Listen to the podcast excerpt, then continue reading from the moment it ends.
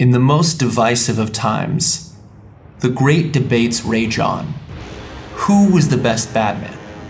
Was the book truly better than the movie? Did Han shoot first? Nerds with Opinions will seek to answer life's greatest questions.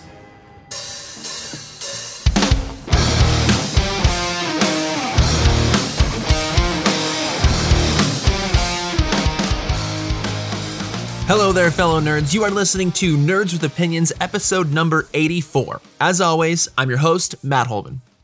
Today on the podcast, I am joined by returning guests Amanda Murphy and Rachael Herzog, and it's a double dose of fright as we review Fright Night, the one from the 80s, not the remake from the 2000s, and The Frighteners, a lesser known Peter Jackson film pre Lord of the Rings starring Michael J. Fox quick little disclaimer note on an audio issue in this episode.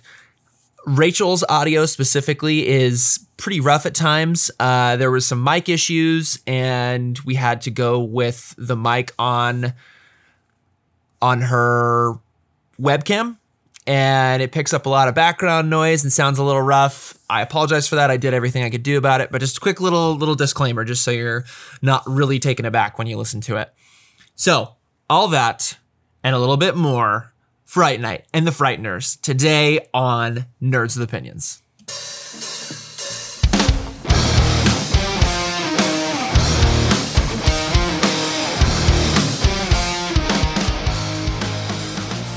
Well, let's go ahead and get right into it. I am joined by returning guests Amanda Murphy.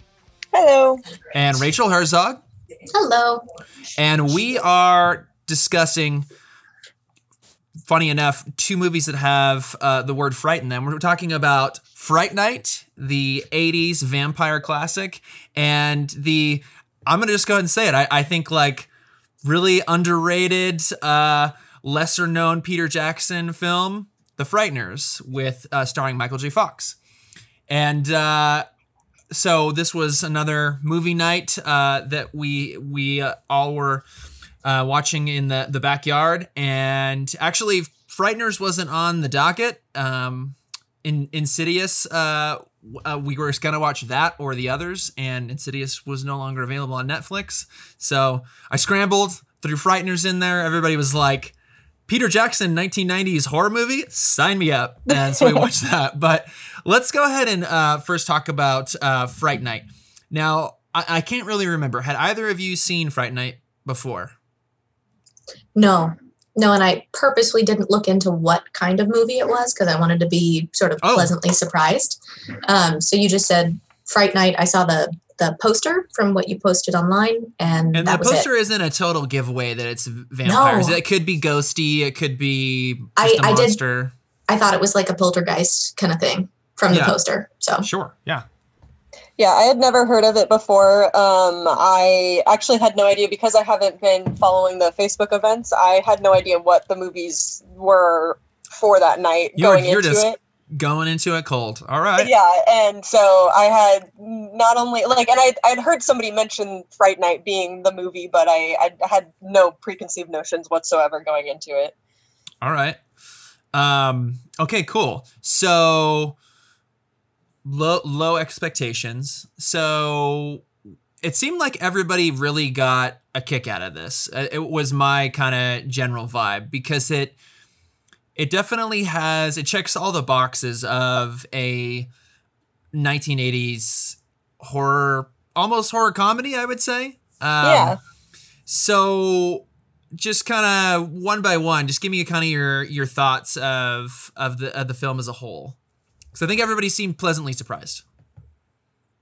Yes, uh, definitely. Yeah, definitely. The, yeah, um, I really enjoyed the. I really enjoyed the movie. Like it, it kind of gave me, um, and like once it, it became more prominent that it was a uh, a vampire movie, like it kind of gave me feels of like um, Dracula and Lost Boys kind of merged into this like one like weird kind of bizarre wall crazy gory deaths and like all the vampires had like these crazy weird um, death scenes that were just like really entertaining to watch, but also like way over the top. um, and so like it kind of gave me that like classic vampire vibe with the, those like weird like 80s uh, extremities for for uh, horror. Sure. Yeah, it was um it was self-aware, which always makes it funnier for me. Um, they comment at one point how nobody likes dra- uh, like old school horror movies anymore because everybody's into uh, what did they say? Uh, like slasher flicks, like kids, stupid kids going to camp and getting killed. Right. And they, they say that in the beginning of it. And then um, they definitely bring in the like the young guy who thinks he sees something troubling. So then he brings in the older gentleman who has experience. So that's the Van Helsing character. And then the young protagonist has trouble with his girlfriend getting uh, uh, seduced by the vampire. And then they eventually have to rescue her. It's all very Dracula plotline. But uh, but yeah, the main um, vampire um, was definitely uh, intriguing and charismatic, and it helps that uh, he's attractive. And um, yeah, Humperdinck, man, never seen him in anything else other than Princess Bride. So when he showed up, and I was like, "Oh, I know him."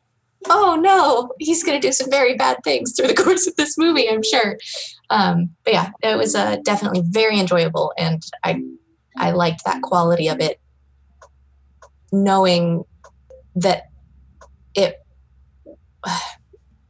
knowing that they knew that vampire movies were kind of old school and then trying to put a newer spin on it was uh, really fun to watch. Yeah I, and i agree with with what you both said that it did feel very self-aware in that regard that it was kind of modernizing the the classic sort of count dracula type of character um, and, and very much putting it in you know, if if you took Bela Lugosi out of you know 1931 Dracula and then plopped him in you know 84 or 85 or whenever this was, um, I should pull that up just so we know. Um, but it it definitely it, it felt like that, and I the thing that I was really struck me was that it had the 1985. Um, it had the look and the feel and the aesthetic that I love from 1980 1980s movies just period, but especially yeah. like 1980s horror. It there's just something it's I, I don't know. I I can't even necessarily fully put my finger on like the exact like terminology to describe that, but it's you just know it, you know, you, you know that like that look and that feel of a 1980s movie. And and this had it and i think and i mean that in the best way possible.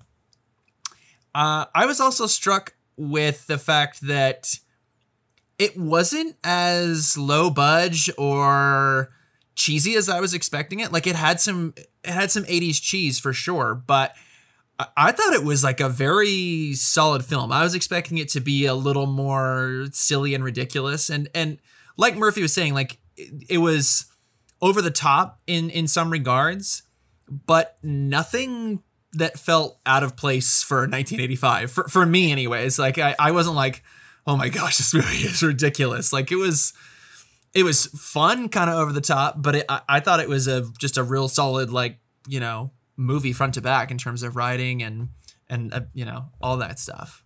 Yeah. it had a mm-hmm. good um like solid cohesive storyline and everything and character development and um, all those good things. And uh, yeah, the the over the top stuff really, I think, just kind of added to the like weird dark humor of it all. Um, so like you know, it it it added to the the kind of horror but aspect as well as just like kind of making it more of a humorous horror than than like uh you know a shaken in your boots horror.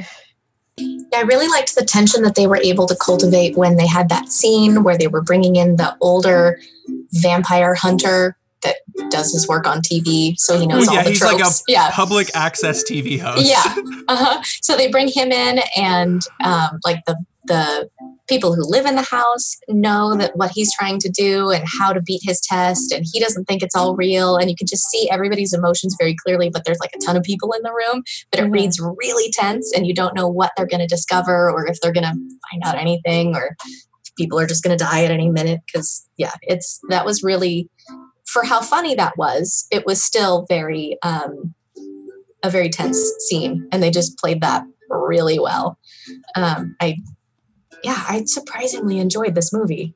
It was um I, I also liked that I know this is probably a, a trope that people have played up more and more but none of my windows in my house look exactly onto my neighbor's windows but it seems like it's always like a a teen flick thing that that you look out your bedroom window and you see somebody else's bedroom window. Mm-hmm. That used to be much more of a thing, and they use that so well to create suspense in this. Is like who's going to be next door looking at you, or what am I going to see, or if he's not in his house, does that mean he's in my house? And ooh, spooky. Yeah, it was it was really well done while still being very tongue in cheek. Right. It, it does that. Like the plot is really really simple, but I think it's it's in a it's in a way that is just very very sound you know where it's it's just so simple as you know unsuspecting kid a vampire moves in and is now his neighbor and mm-hmm. you know he's the only one that really like fully realizes that this is actually a vampire um so like you were saying rachel the the window using that as as a narrative device to be able to kind of for you know the the lead actor to kind of see the the going ons of you know of the vampire and and of his uh, familiar which side side side thing the familiar i think was one of my like more favorite representations of a familiar in like a vampire narrative mm-hmm. because a lot of times like the the familiar is subservient to a vampire almost to like a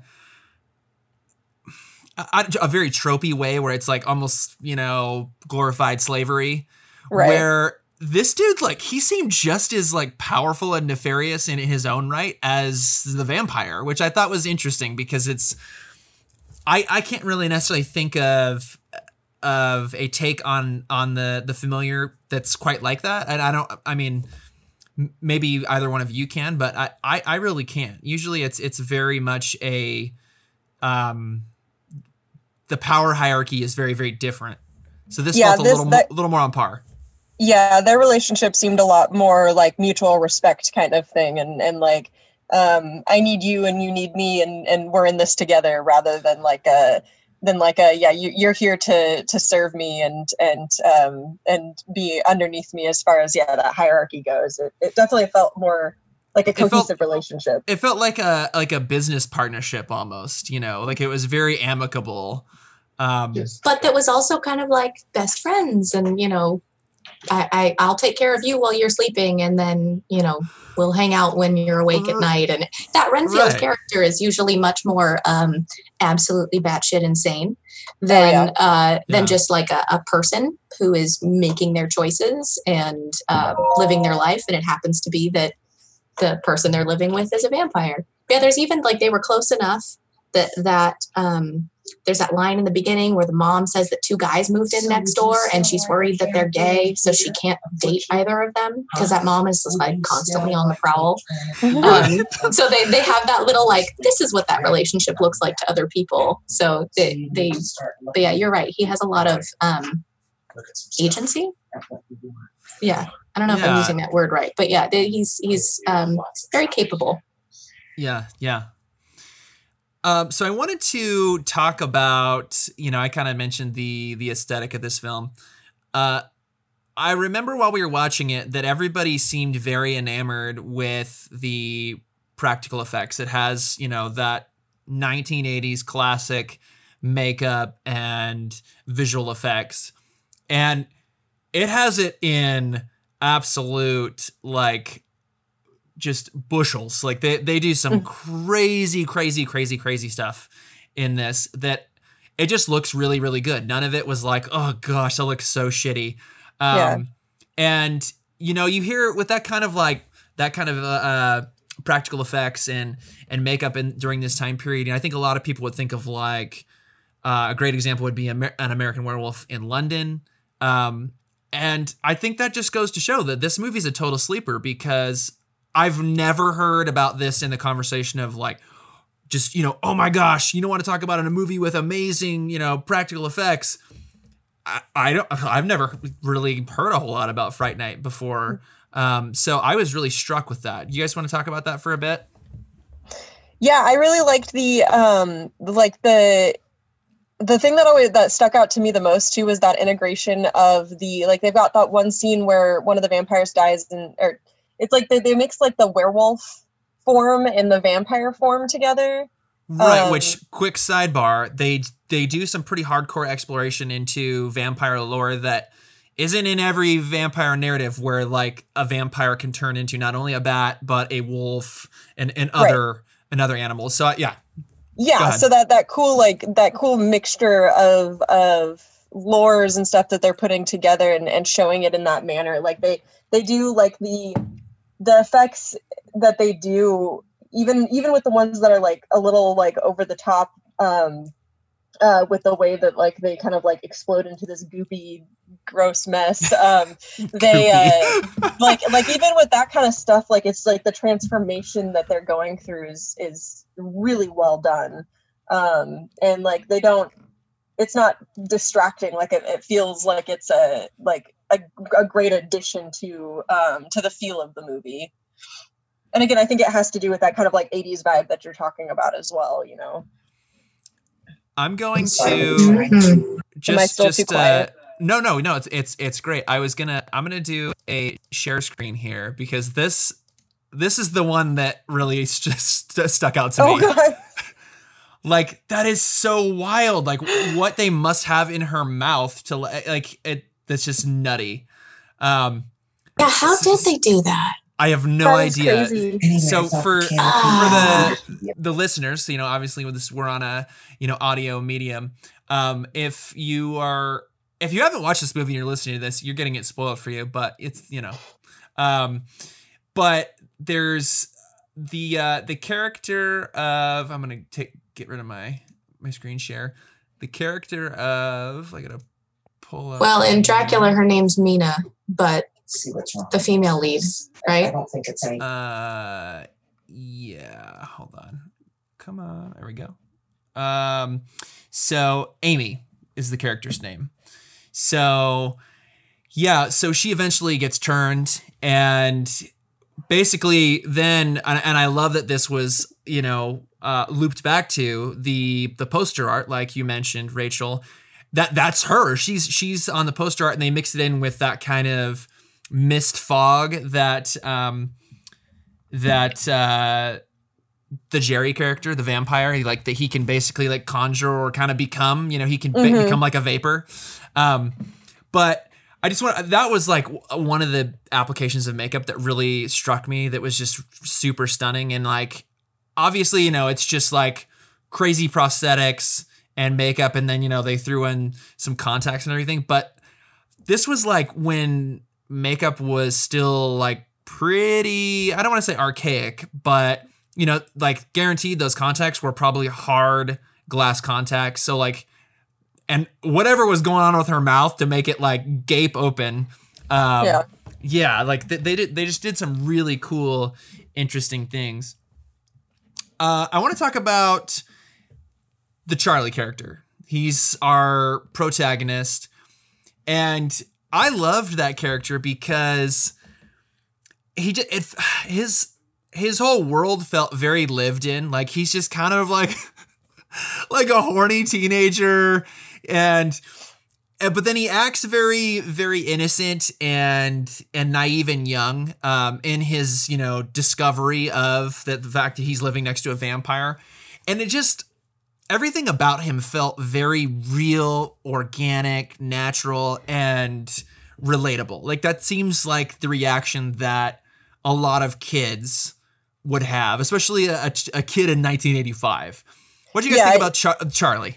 He did seem like a very uh, genuine character. Um, I agree that like it kind of like Rachael mentioned earlier, that kind of like um, uh, you know girl next door vibe as far as like the the like classic teen movies looking out your window to the window across the street kind of thing like right. and then that curiosity that just kind of spikes when you're like wait what i'm seeing does not like make sense here.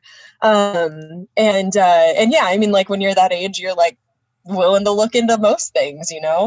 Um and so yeah he definitely felt like like you're average teenage boy that's just kind of like I don't know what's going on here, but I'm really, I really want to figure it out. Um, right. And then like the way he kind of dra- tries to drag his friends into it, and they're like having none of it. They're like, "No, you're crazy. I don't know what you're talking about. Like vampires don't exist, dude." Um, yeah, like it, it felt very uh, spot on for for character interact for char- character developments and interactions. Yeah. Yeah, I didn't I didn't question any of his decisions. Like I didn't say, well, you know, nobody's gonna do that. It's like, no, you're freaked out. You're gonna go to your friends, you're gonna go to the cops, you're gonna keep your mom out of it. you're gonna uh, make sure that you go to somebody of authority that you think that can help. Um, yeah, even before the action of the movie started, like they zoomed through his room. I'm like, oh, he's the he's the kid that's like into horror movies and like kind of like old school weird shit. Okay, cool. I know exactly who we're talking about. Right. Right. Yes. Yeah. I mean, I was I was a different brand of weird kid, but yes, I'm totally familiar with that aesthetic. Yes, got it. Okay. He felt like a very real person, so I understood all of his uh, his motivations. I didn't do anything. Yeah, even though it was like, dude, I, I don't think that's gonna work, but I get why you would try that. Okay, cool. And, and Amanda, I, I liked your comparison to Lost Boys because this has a Lost Boys feel in terms of, you know, you have like the small group of friends that kind of get together for uh, what feels very adventurous, you know, and to try to like take these these vampires down. And he he feels like he reminds me a lot of uh, you know a few years older version of Corey Haim's character in in Lost Boy, where he's very he's very ambitious and like we have to do it for the for the community, you know, like we the whole the whole city's gonna be taken over if we don't stop, you know, stop him, you know, and and and I I, I like that. He's got a lot of like gusto. Let's talk about that between oh, that and then the way that the vampires die because like with the lost boys they have all the like weird crazy ways that they that they die with uh you know the various ways that they trap them and stuff like for it just for immediately i was like that was the first thing that came to my mind no, that's a great comparison yeah. for sure. This movie this movie did not skimp on the buckets of green goop. yeah. Like I really, really liked how much like it it looked like a Nickelodeon's Kids Choice Award for a lot of this, and I was totally down for it. So we talked a bit about uh, the Jerry character, the you know the the lead vampire, um, and we talked a bit about like you know that it's character actor Chris Sarandon, uh, but I, I thought he was amazing in this because he's very charming mm-hmm. and mm-hmm. when he needs to be unimposing, but then he has he yeah like if uh, like i think the comparison i made of like that if you if if bela lugosi was an american and you dropped him in you know 1985 it, it felt like that. Like he has the the gravitas and the swagger of that that a vampire needs but then he he felt very much like oh he's just you know the the handsome guy next door uh, you know and I, yeah the kind I, of like affluent handsome guy next door that moved in like you know he's he's just kind of uh, he's got his own things going on. um, yeah, yeah of, he was very sly about about the, the, the his vampire side. Right, and he doesn't. He also doesn't feel over the top. Like I'm, I'm really glad that they, you know, that if they're gonna set this movie in suburban America, I'm so glad that like this guy's just like super, just normal, like upper middle class white American male. You know, like there's uh, it almost would have felt a little too heavy handed. It's like, ooh, mysterious European man moves next door. you know, it's I, I it you know I I I just like that it it made him almost feel you know less mysterious in kind of an over the top way. I think that would have been a little much. Yeah, well, and it made it. Yeah, his. It made it easier to like be in the same head spot as like uh the main character's friends were in when they were like you know like no you're crazy. What are you talking about? There's no vampire next door. Because like yeah from if you're just you know, viewing him on walking around on the, you know, walking down the street or whatever. Like it's just like, oh no, that's just like the normal guy who moved That's- in. It's just um, that kind of feeds into that kind of hysteria of like, no, but I swear he's a vampire. right. Yeah, and then you hear his accent, and he's just like, "Hey there, kid, how's it going?" Not nothing, you know, European, no British accent, nothing weird or put on. The weirdest thing about that guy is his blood red scarf that he wears all weathers, all times of day. Yeah. Just like maybe he really likes that scarf. Maybe it has nothing to do with any of his inner desires or anything at all. That's that's totally fine. Right. I also love that just like the character name, just Jerry. It's just it mm-hmm. just helps him just feel like he's just a normal dude. He's not a vampire. Like how many vampires are named Jerry? O- only this one. yeah. I think it's just because we've seen Parks and Rec that Jerry is just the, the least aggressive Yeah. possible name you could give someone. That's good for uh, Rick and Morty too. Right. So let's talk about the Amy uh, character. So the the the female lead, where uh, and Rachael, you can go ahead and lead off of this because you mentioned the very obvious nod to to Dracula in the fact that she is they don't completely you know get into it like into explaining it whether this is a case of reincarnation or you know if we're talking about like a long distant relative but amy resembles a a lover from jerry's long long long long long past um which is you know very much mirrors the uh a, a huge you know plot point of of dracula and I have to admit, as much as I'm a huge fan of Dracula, I, I didn't even think of that connection. Well, it's probably just because because we've been doing book club. I just a couple months ago read uh, Dracula versus Hitler, which is just as funny as it sounds. Um, Oh but yeah, you I gotta, I kind of need to know. Oh no, that's it's a great amount of fun. But you kind of it's intelligent enough that you need to have read Dracula to understand the characters of Dracula versus Hitler. Um, so I I had read Dracula before, but I did a little review right when I realized that it was necessary, and then read the book. So now it's kind of all fresh in my mind. Um, but yeah, so when there was a Dracula type character where he had an obvious assistant, which would be the Renfield, and then there's an older gentleman coming in who has knowledge of supernatural creatures, so that's Van Helsing, and then there's a, a, a young couple that's kind of ripped apart by the vampire characters. That's Jonathan Harker and Mina. Like it's it was a very um, easy comparison, just that my mind automatically went to. I don't know if even they they probably made that uh, made that comparison when they were writing the script, but maybe didn't expect everybody to get it because I mean, who's read Dracula recently? To be honest, um, yeah, no, they they don't go into it in the movie as far as what the connection is. It's Right. just he she reminds him of someone. and and I think that's fine. I don't think I mean, I don't think they you need don't it. need it. Yeah, exactly. You leave it ambiguous and then you know you make your own assumptions but it's just he has a picture of a portrait of somebody that looks an awful lot like amy. and so that explains his um, uh, attraction to her as a person. so it's not just that he's seducing anybody willy-nilly. It's that you know this this girl has a connection for him as well and also it serves his ends to kind of pull her apart from her uh, her boyfriend and you know draw in this kid who might be willing to back off or run away but now he can't because amy's in danger. So it it makes more sense. Right. but yeah it's um it just so happened that i had all those comparisons just ready to connect in my mind. No, I think I think they're It's- completely it's- on point.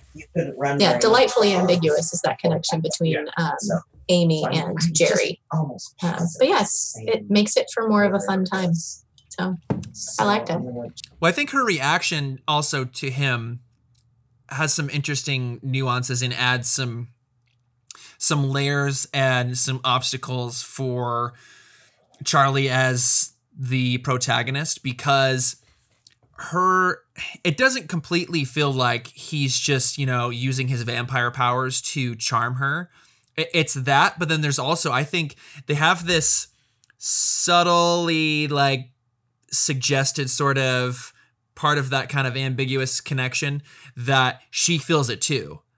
I, yeah, they co- definitely hint that she's like intrigued by the like mysteriousness and the the da- the potential danger and like the you know the just like she's she's she's incredibly like drawn to the vampire, which you could I guess kind of chalk up to potentially like because uh, oftentimes vampires are portrayed as having like this charming effect no matter like who they're around, right. but doesn't really have that effect with the other people involved in the movie. So like yeah, it kind of feels like it's it's much more like she has a desire pulling towards him as well.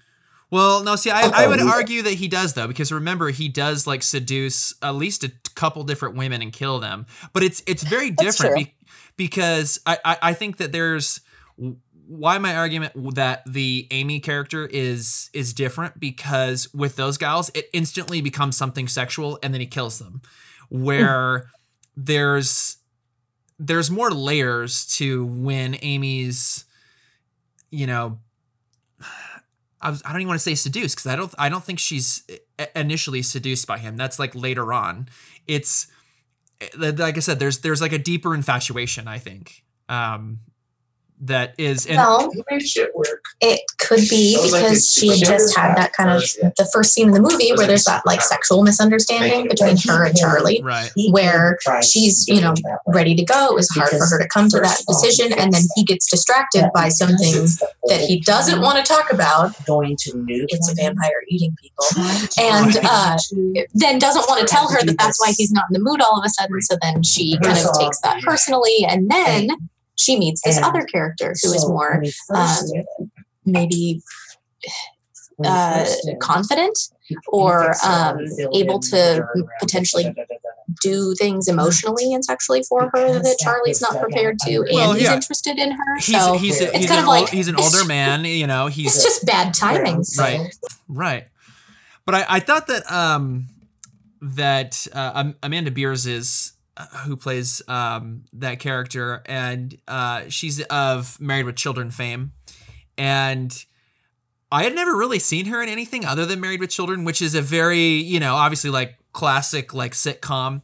So this was a, a, an interesting thing to see her in because it's a very nuanced role where you know she's she's kind of like the you know typical like 1980s girl next door starting off and then goes through this really interesting she's pulled in many many directions by the you know the midway point and then becomes a vampire by the end. So there's the character development for her is really really extreme um, through through the movie more so than than the other characters. So I, I just found that character to be intriguing.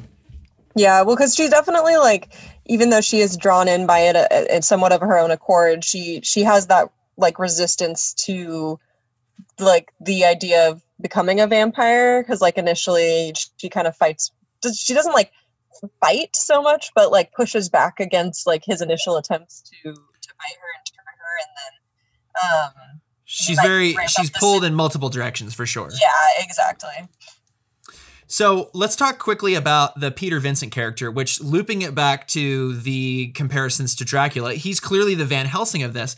But the other thing that I love about that character is to me, I mean, it has to be just with the name. This has to be an homage to Vincent Price, right? Like, you know, just the kind of like over the top, uh, you know, horror, like horror hour, uh, you know, host.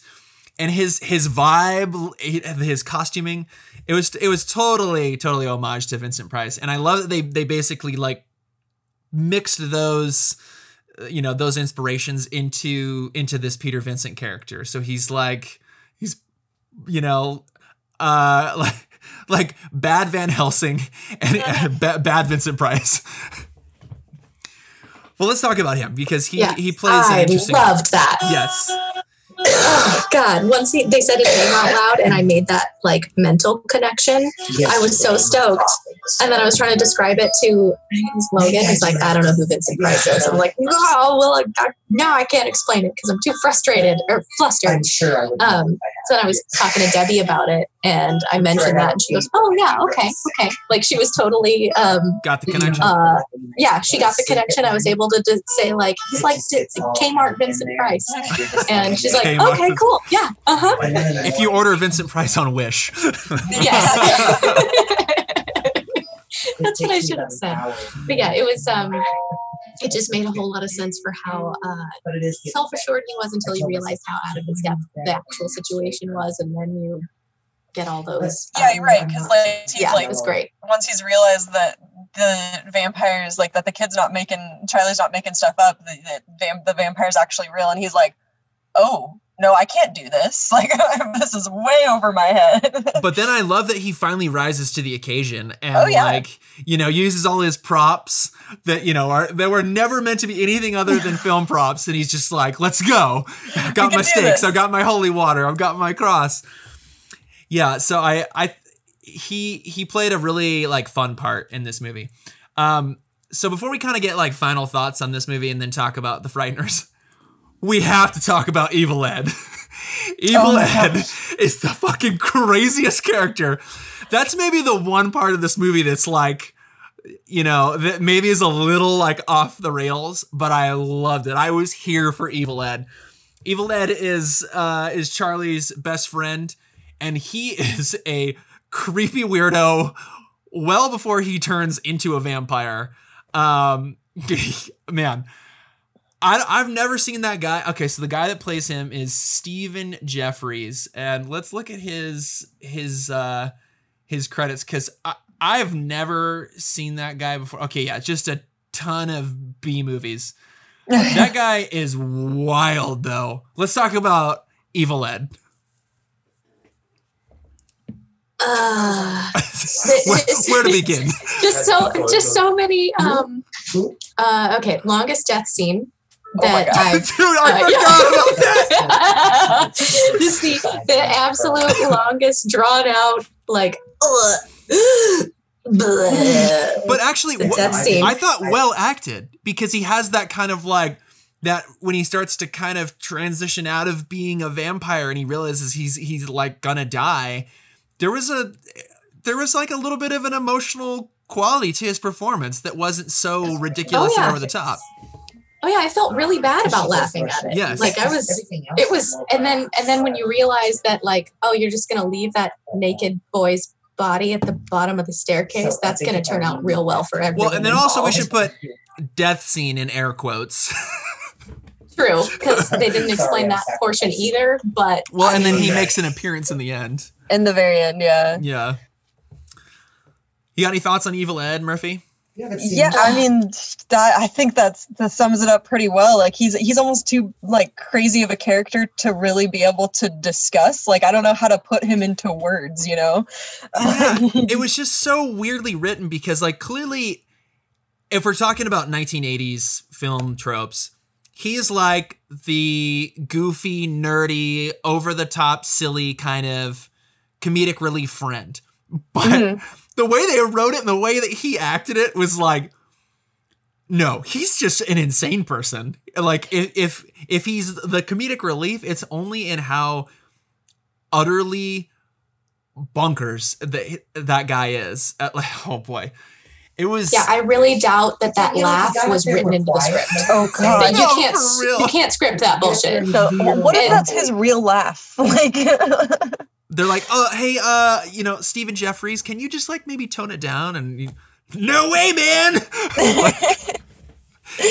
oh yeah, yeah, yeah. I, and he, I mean, like, he's definitely necessary because he's that guy in the in you know he's the somewhat of the trope in the horror movies of the person who makes makes all the bad decisions that puts the other people into a a tight spot. And so because totally. he's so resistant to believe the, about the vampires and stuff and then he just goes wandering down that dark alleyway when they're like no we should stick together and he's like well i'm gonna go this way because it's faster it's like no what are you doing right and then he also you know embodies the the the vampire movie trope of the person that is is given the gift of being of eternal life as a mm. vampire mm. you know but he's like a vampire if a vampire was a crackhead like he's just he's the so, last person you want to give give the gift of eternal life to. Right yo hey jerry if you want to keep the fact that you're a vampire low key do not fucking turn evil ed into a vampire.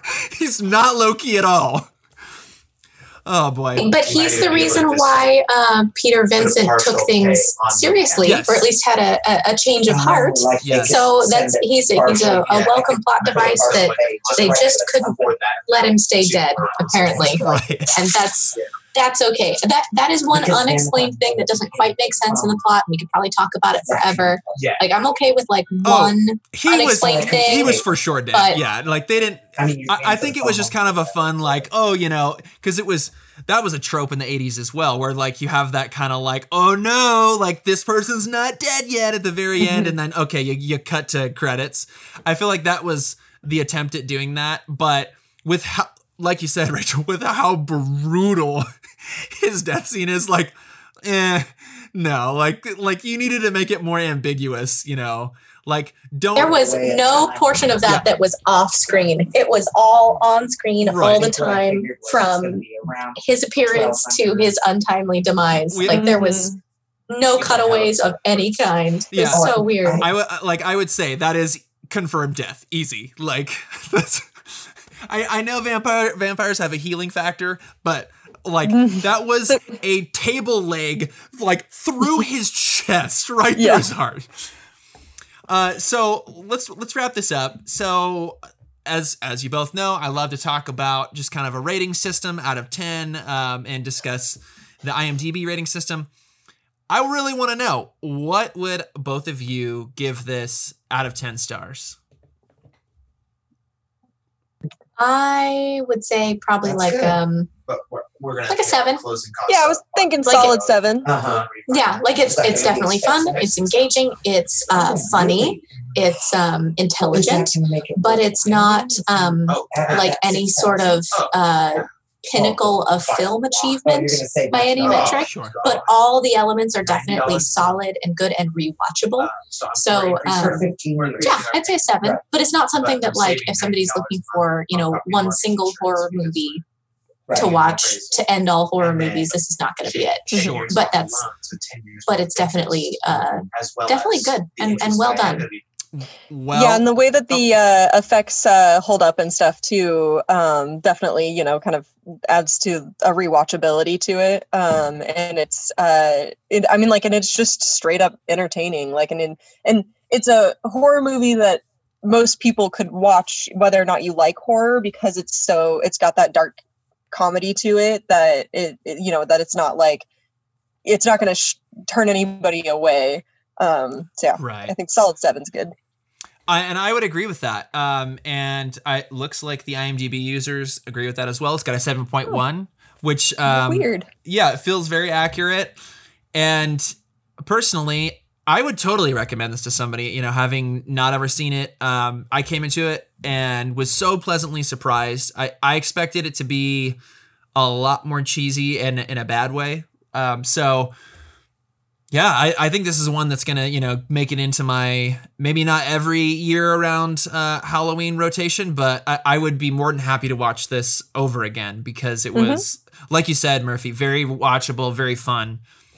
So let's transition into, uh, I think, uh, equally another just surprising movie. Let's talk about The Frighteners. So this is one, like I said, uh, we were gonna have a different audience choice, and this ended up being uh, a substitution, and it the idea of it kind of intrigued everybody. And this was one that I had very similar to Fright Night, where I had heard about it, heard that, hey, you know, this is like a really underrated movie and doesn't get enough love. You got to check it out. And it was on my list. And I was to just watch it independently because I thought, eh, might be a, maybe a little little too you know weird for the the movie nights but i'm so so so glad that it got chose and we ended up watching it so this is pre lord of the rings peter jackson output he was on a, a streak of very strange films. His his pre like blockbuster run is is one that is very eclectic and very strange. And but i think this is like eclectic and strange in in the best way possible. So you've got a peter jackson directed film led by michael j. Fox which is you know interesting casting. Like this is well after Back to the Future. This is when he's you know um, on Spin City and and becoming more uh, of a television actor again. And this is produced by Robert Zemeckis, who is the director of Back to the Future. And I think I was struck also with like this has a lot of kind of borderline fantasy elements. Mm-hmm. And it, it almost feels like Jackson dipping his toes into like uh, using some fantasy, you know, tropes. Because keep in mind, in Lord of the Rings, you know, there's some really dark, like kind of horrific stuff in that. Um, you know, obviously it's more high fantasy, but this feels like this, this feels like kind of a stepping stone to to Lord of the Rings. But it's still one of those that when we got done watching it, I think uh, I was the first one to say, yeah, the guy that made Lord of the Rings made that movie because it, it is it is very just kind of crazy and um and it's just such a different type of film, you know, because obviously like much lower budget. So I if I'm thinking I'm remembering this correctly, neither one of you had seen this either coming into this, right? Correct. I had never even heard of it. I had no idea okay. what it was. Yeah, no reference. Yeah, I had heard of it because I've um, uh, watched the Lord of the Rings special features on the reg. Um, so they they talk about the fact of, of Peter Jackson's background and you know kind of pulling people from his previous uh, movies to work on Lord of the Rings. Um, so I had heard of it certainly, but I had no idea that Michael J. Fox was in it definitely got it mixed up with something else that he'd done that was in New Zealand. Like I, I, it was all over the place. So I knew his name was attached to it. But yeah, I was that nerd that when the credits came up and I was like, oh, Richard Taylor did the, the effects. That's the guy from Weta Workshop. Like I was trying to whisper that to Logan and he's like, could you shut up? I'm trying to watch the movie real quick.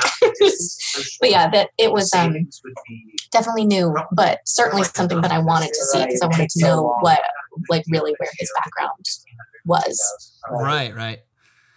So I think another interesting thing about this movie, because um, I had no idea that Robert Zemeckis was the producer on it.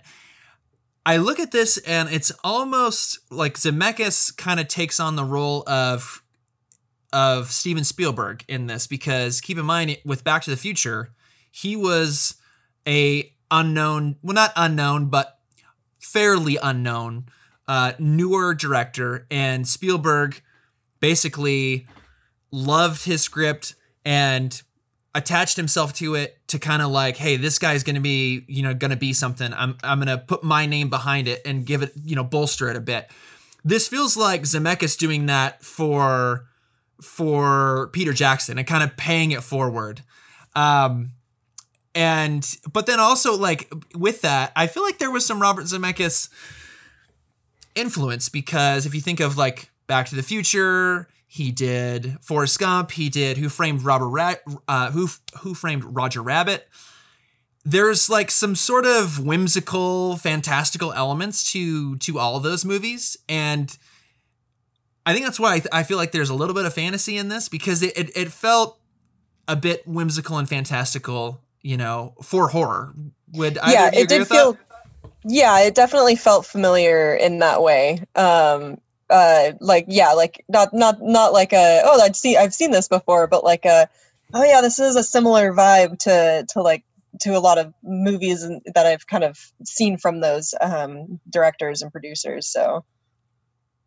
Yeah, I definitely now that you mention it, said the Who Framed Roger Rabbit, that those couple scenes where they're in his unfinished house and he's like chatting up the ghost characters and you're kind of getting to know their personalities and they're popping out of the floors and the walls and shit and you know, being creepy and and, and um, well done special effects and showcasing that while also uh, kind of showcasing their characters as well and laying the groundwork there. But it's still it's goofy as hell. So it it it definitely rung a bell with me when you said um, "Who Framed Roger Rabbit." I I don't know those backgrounds, so that definitely made made sense. Right. So let's talk about Michael J. Fox's character. So F- Frank is his is his character. He is it's we're not sure how he has developed this this gift at first that gets explained along the way, but he's basically like a paranormal con man where he he does have the ability to see and contact the dead and instead of using this this you know skill for good he basically uses it to to con people into he does kind of like a, a con man exorcism on, on, house and basically like him and his ghosty friends um, which is a very interesting you know uh, group of of of characters. They basically you know do these kind of haunting sort of uh, setups and you know he charges uh, a, a, premium and you know that's that's basically his his racket. Yeah i love that they the ghosts that would go in and like initiate the the thoughts of the haunting would just leave his card.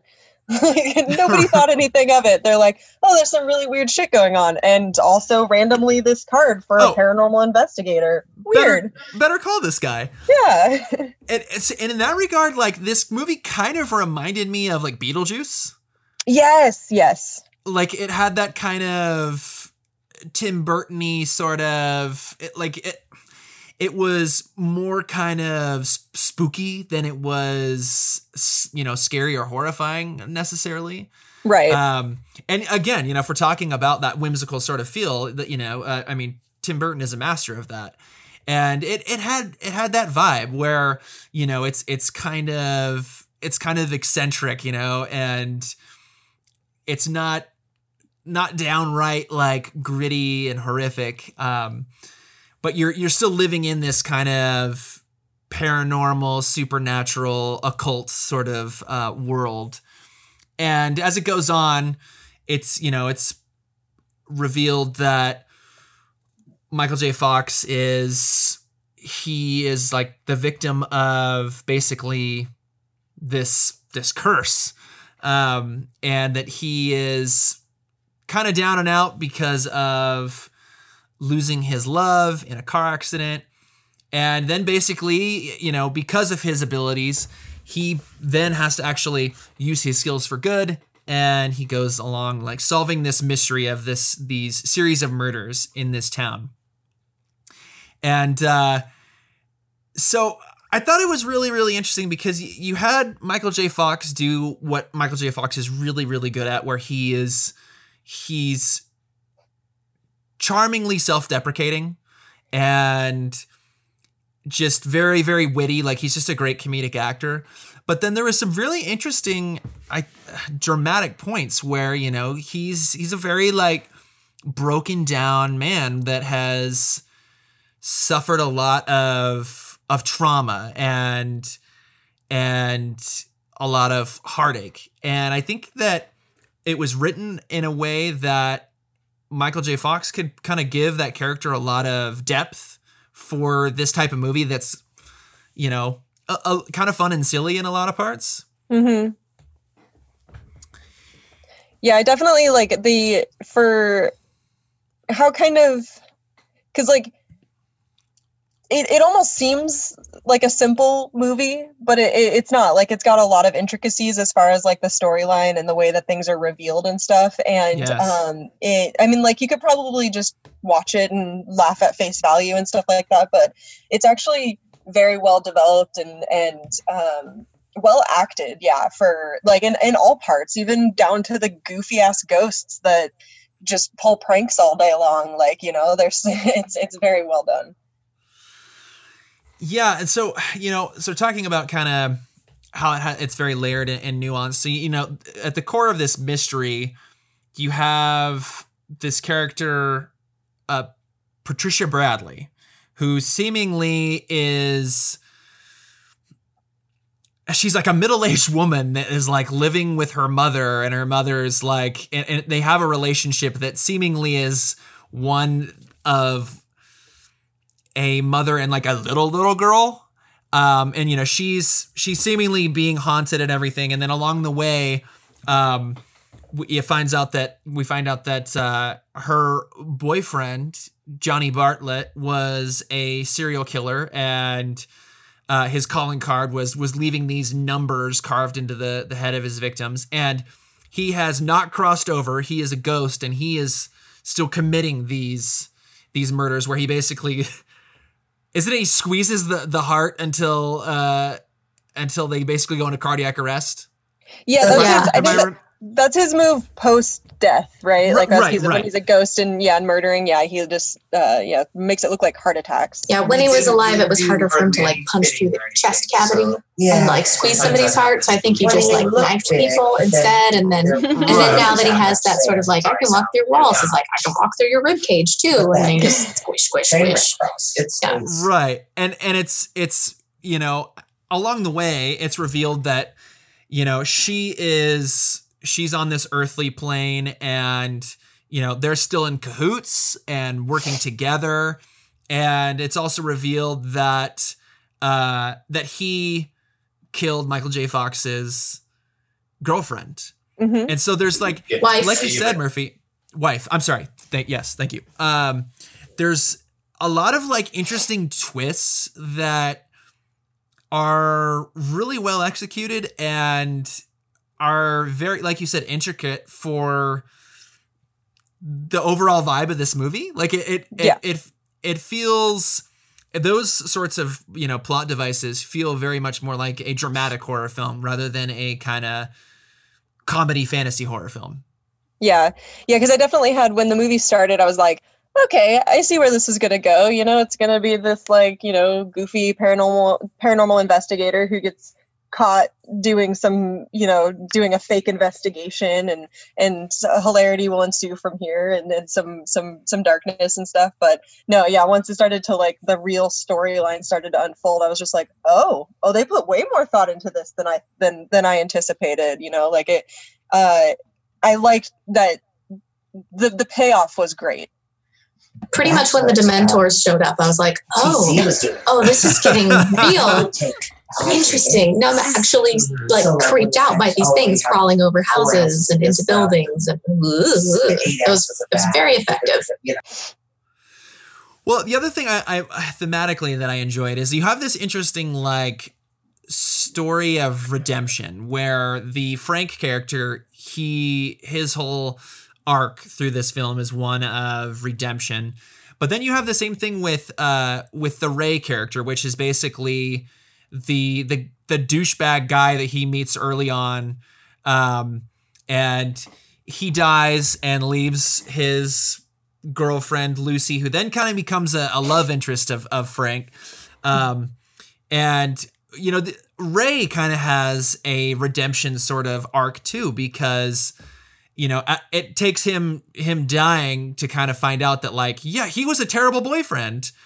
So he yeah. has re- he has a redemption arc and it, I I thought that was a very like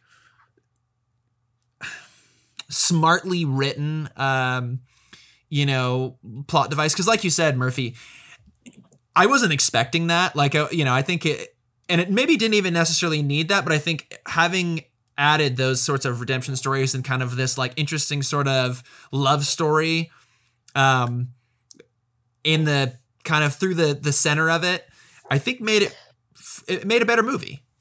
Yeah, I agree. Like it kind of, especially because like even in in general, in very well thought through and very well written movies, like a lot of like you don't you don't get a lot of those kind of side character developments you know a lot of the character development is happening to the main characters that you're supposed to be focusing on so that was an that was a cool little like added tidbit there and i think it also because it was kind of creating this like love interest for frank as well it made it to where you didn't really connect his wife's death to the story in a major way until it was pretty much given to you. Yes. Um, like yes. you kind of, you, like I found myself being like, oh man, yeah, I forgot like that that was a part of things because like you're you're distracted by this new love interest.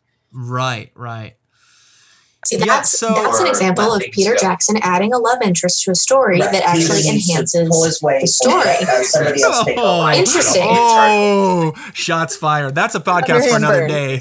Don't get me started. I will scream for hours about that. So let's just so, put a pin in that we will just for the for the for the listeners uh context if you don't know rachael um rachael is a bit of i would say probably an authority on uh the lord of the rings universe i, I think That's you're the very most kind. You're the most knowledgeable person I, I have met uh, about that universe, about the the books, about the films. Um, have you seen her bookshelves? I'm just Google. I don't know the answers, but I know where to find them because they're they're on my goddamn bookshelf.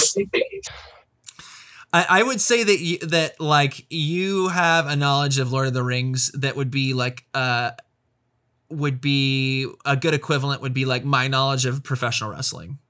Yeah, Aww, like it's, it's that means it's a deep. lot. It's deep and fervent.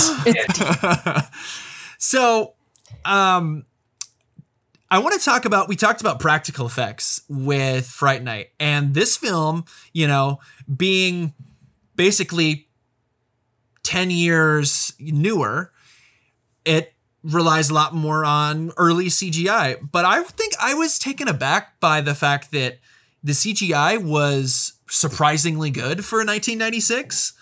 Um, and I thought that it, it was a very fun it was a fun grouping of movies to watch because you saw kind of this evolution of horror effects uh, mm-hmm. you know, where it's all super practical makeup. And then this is like hard the other way. You know, there's the ghosts are like fully CGI. Mm-hmm. Um, but it's like, it's that CGI where, you know, they were, they were doing it like on, you know, blue screen and, and basically like just having the performance, you know, with the actors together and then, you know, going back in and post it.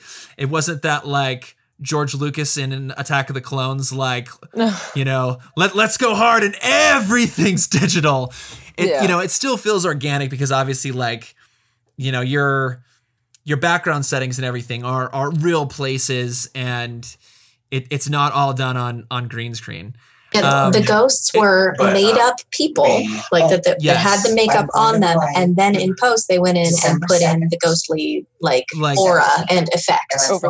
Like yeah, like blue blue tint, you know, yeah, uh, translucent, yeah. All the the smoke and the ooky effects. Man, we did not talk enough about the smoke machines in uh, Fright Night, by the way.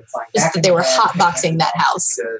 But it, I forgot about the oh my God. smoke. We would giggle every like time they cut back to the house. We would just giggle at how much. Well, I, I, think we mentioned. I think we mentioned that he part of his power was was that he could be turn into a vapor. Yeah, yeah, that, yeah, yeah. we mentioned that. And then also involved but I, I guess entire house. We, we we maybe downplayed like the fact that like he's like a whole fucking like fog storm. yeah, it's not, it's not a little bit. It's not a little bit of vapor. It's it's a lot. Um, yeah. but yeah, you're this is much more subtle. Uh, Murphy, do you have any thoughts on on the the CGI? Because I know that's something that can kind of take people like take the 2020 viewer out of a film. Like the shitty CGI is like it's almost it's the unacceptable to most viewers now. Yeah. I actually kind of got a kick out of it because the I mean like it felt genuine to the like the whole feel of the movie, you know? So like because it was kind of this like weird kind of dark humor goofy thing that like the CGI didn't feel like, "Oh, you're you're ruining the quality of the movie with this like kind of, you know, uh weird way of portraying these things." And I actually really enjoyed the way that they kind of did the classic uh, house haunting where the ghosts would like be part of the house and like stretch the walls out and like yeah. like when there's one part where like the ghost is like the rug the rug runner and like it's like taking over the rug and like trying to like take over the um I think it's it's, it's fighting with Frank or something and the and yeah it's like becoming the rug and like I kind of liked that kind of classic way of showing um hauntings like house hauntings um where becomes part of the the fixtures. Right. Then you had the entirely CG like spirit that would go in and, and right through the rib cage and crush people's hearts. Like that was very um, like there were practical effects in that like it would get on a car and then the car would have to move and then they'd add in the creature afterwards. But it was still very um, like that whole creature was CG and it still managed to freak me right out. It's not that far. It didn't take me out of that realm at all. Uh, it was I, I found that very effective. Totally.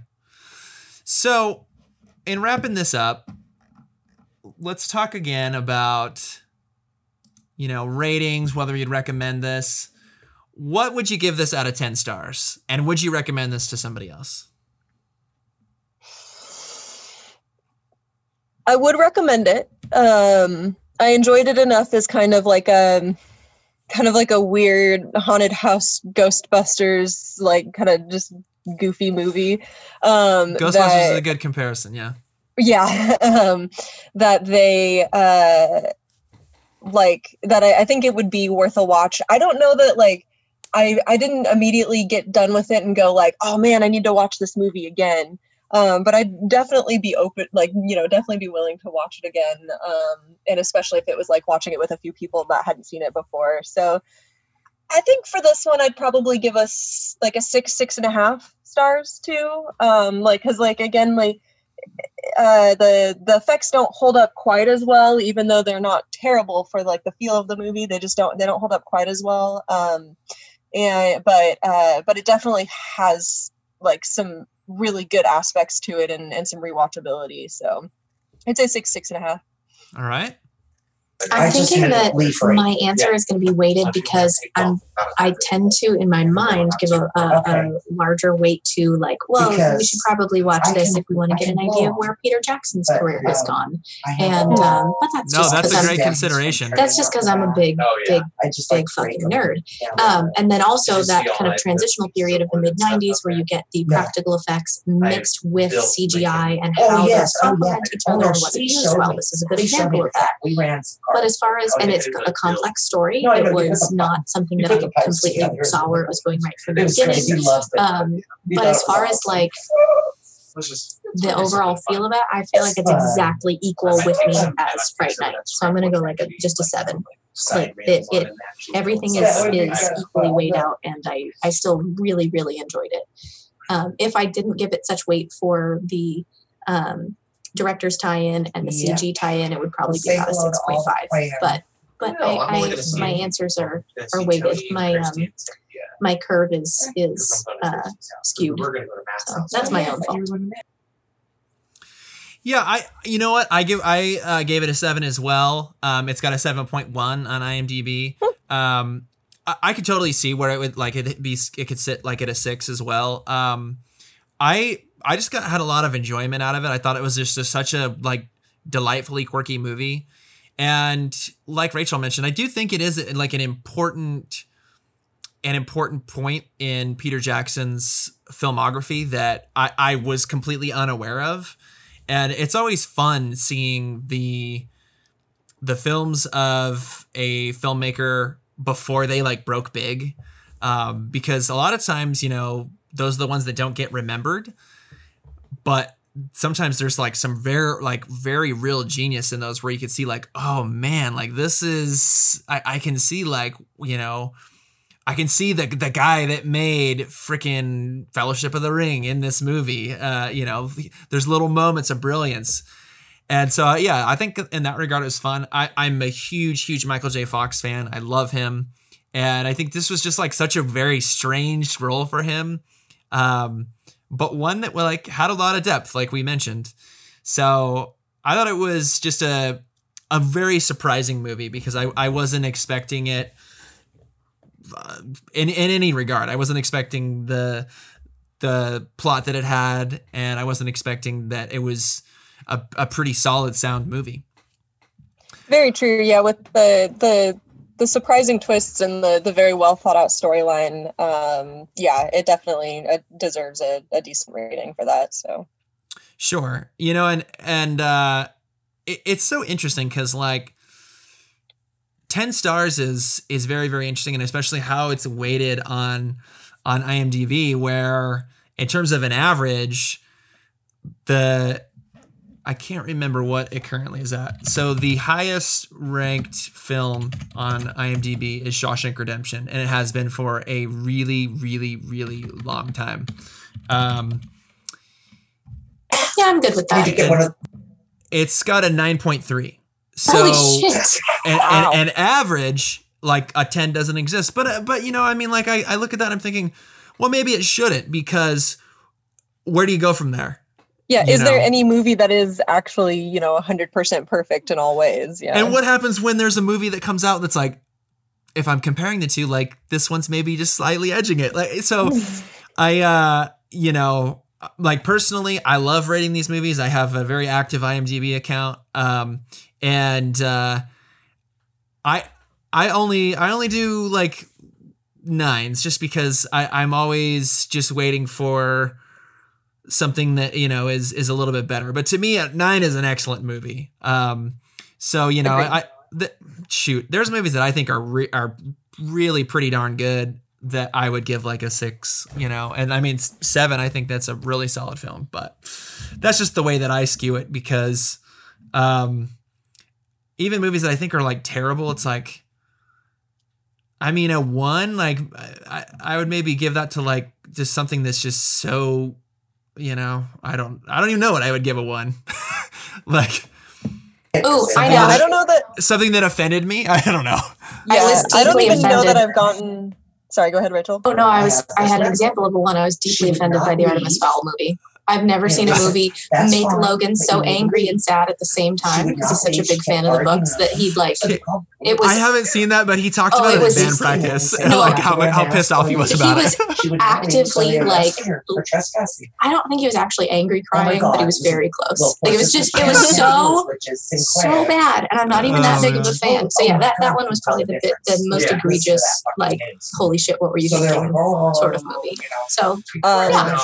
Avatar: The Last Airbender was uh, in that uh, realm for me. I don't know that I would rate it as low as one? a one, but I don't know hard, if I, I don't know two? if I'd go as hard as a one, but like you know, two, three, somewhere right in that. Uh, oh, I've given realm. some. I've given some threes, and to me, that is a that's a hot piece of trash or a movie that I really did not like. Ooh, ooh. yeah. So I had a connection with the Eragon novels when I was younger. Like I really enjoyed those, and uh, yeah, that movie was the biggest dumpster fire I've ever paid for to see in theaters, and it was on my birthday you know all the fantasy movies come out in December, so I was like, oh, my birthday, yeah, that was the worst. Double disappointment. Oh yeah, no, I I regretted that year a lot.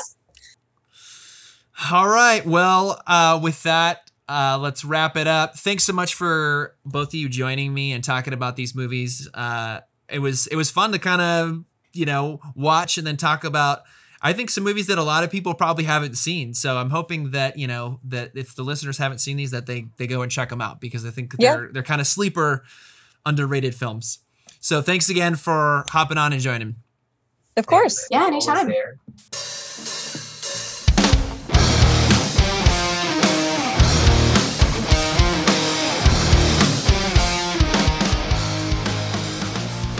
All right, you little nerds, that's it. Thanks so much for checking out the episode, and thanks to my two guests, Amanda Murphy and Rachael Herzog, for joining me and discussing Fright Night and The Frighteners, two very fun movies that I think are very underrated, and I would highly recommend both of them. I think they're they're sleepers for sure. If you're digging what we're doing here on Nerds Opinions, make sure that you are following me on social media at nerds underscore opinions on both Twitter and Instagram, and Nerds with Opinions on Facebook. Make sure you rate and review this on Apple Podcasts, really helps me out. If you're on Spotify, just make sure you're following the podcast. That also helps out. And if you feel so inclined, share these episodes with your friends. Thanks so much for checking it out. As always, I am your host, Matt Holben, and you have been listening to Nerds with Opinions.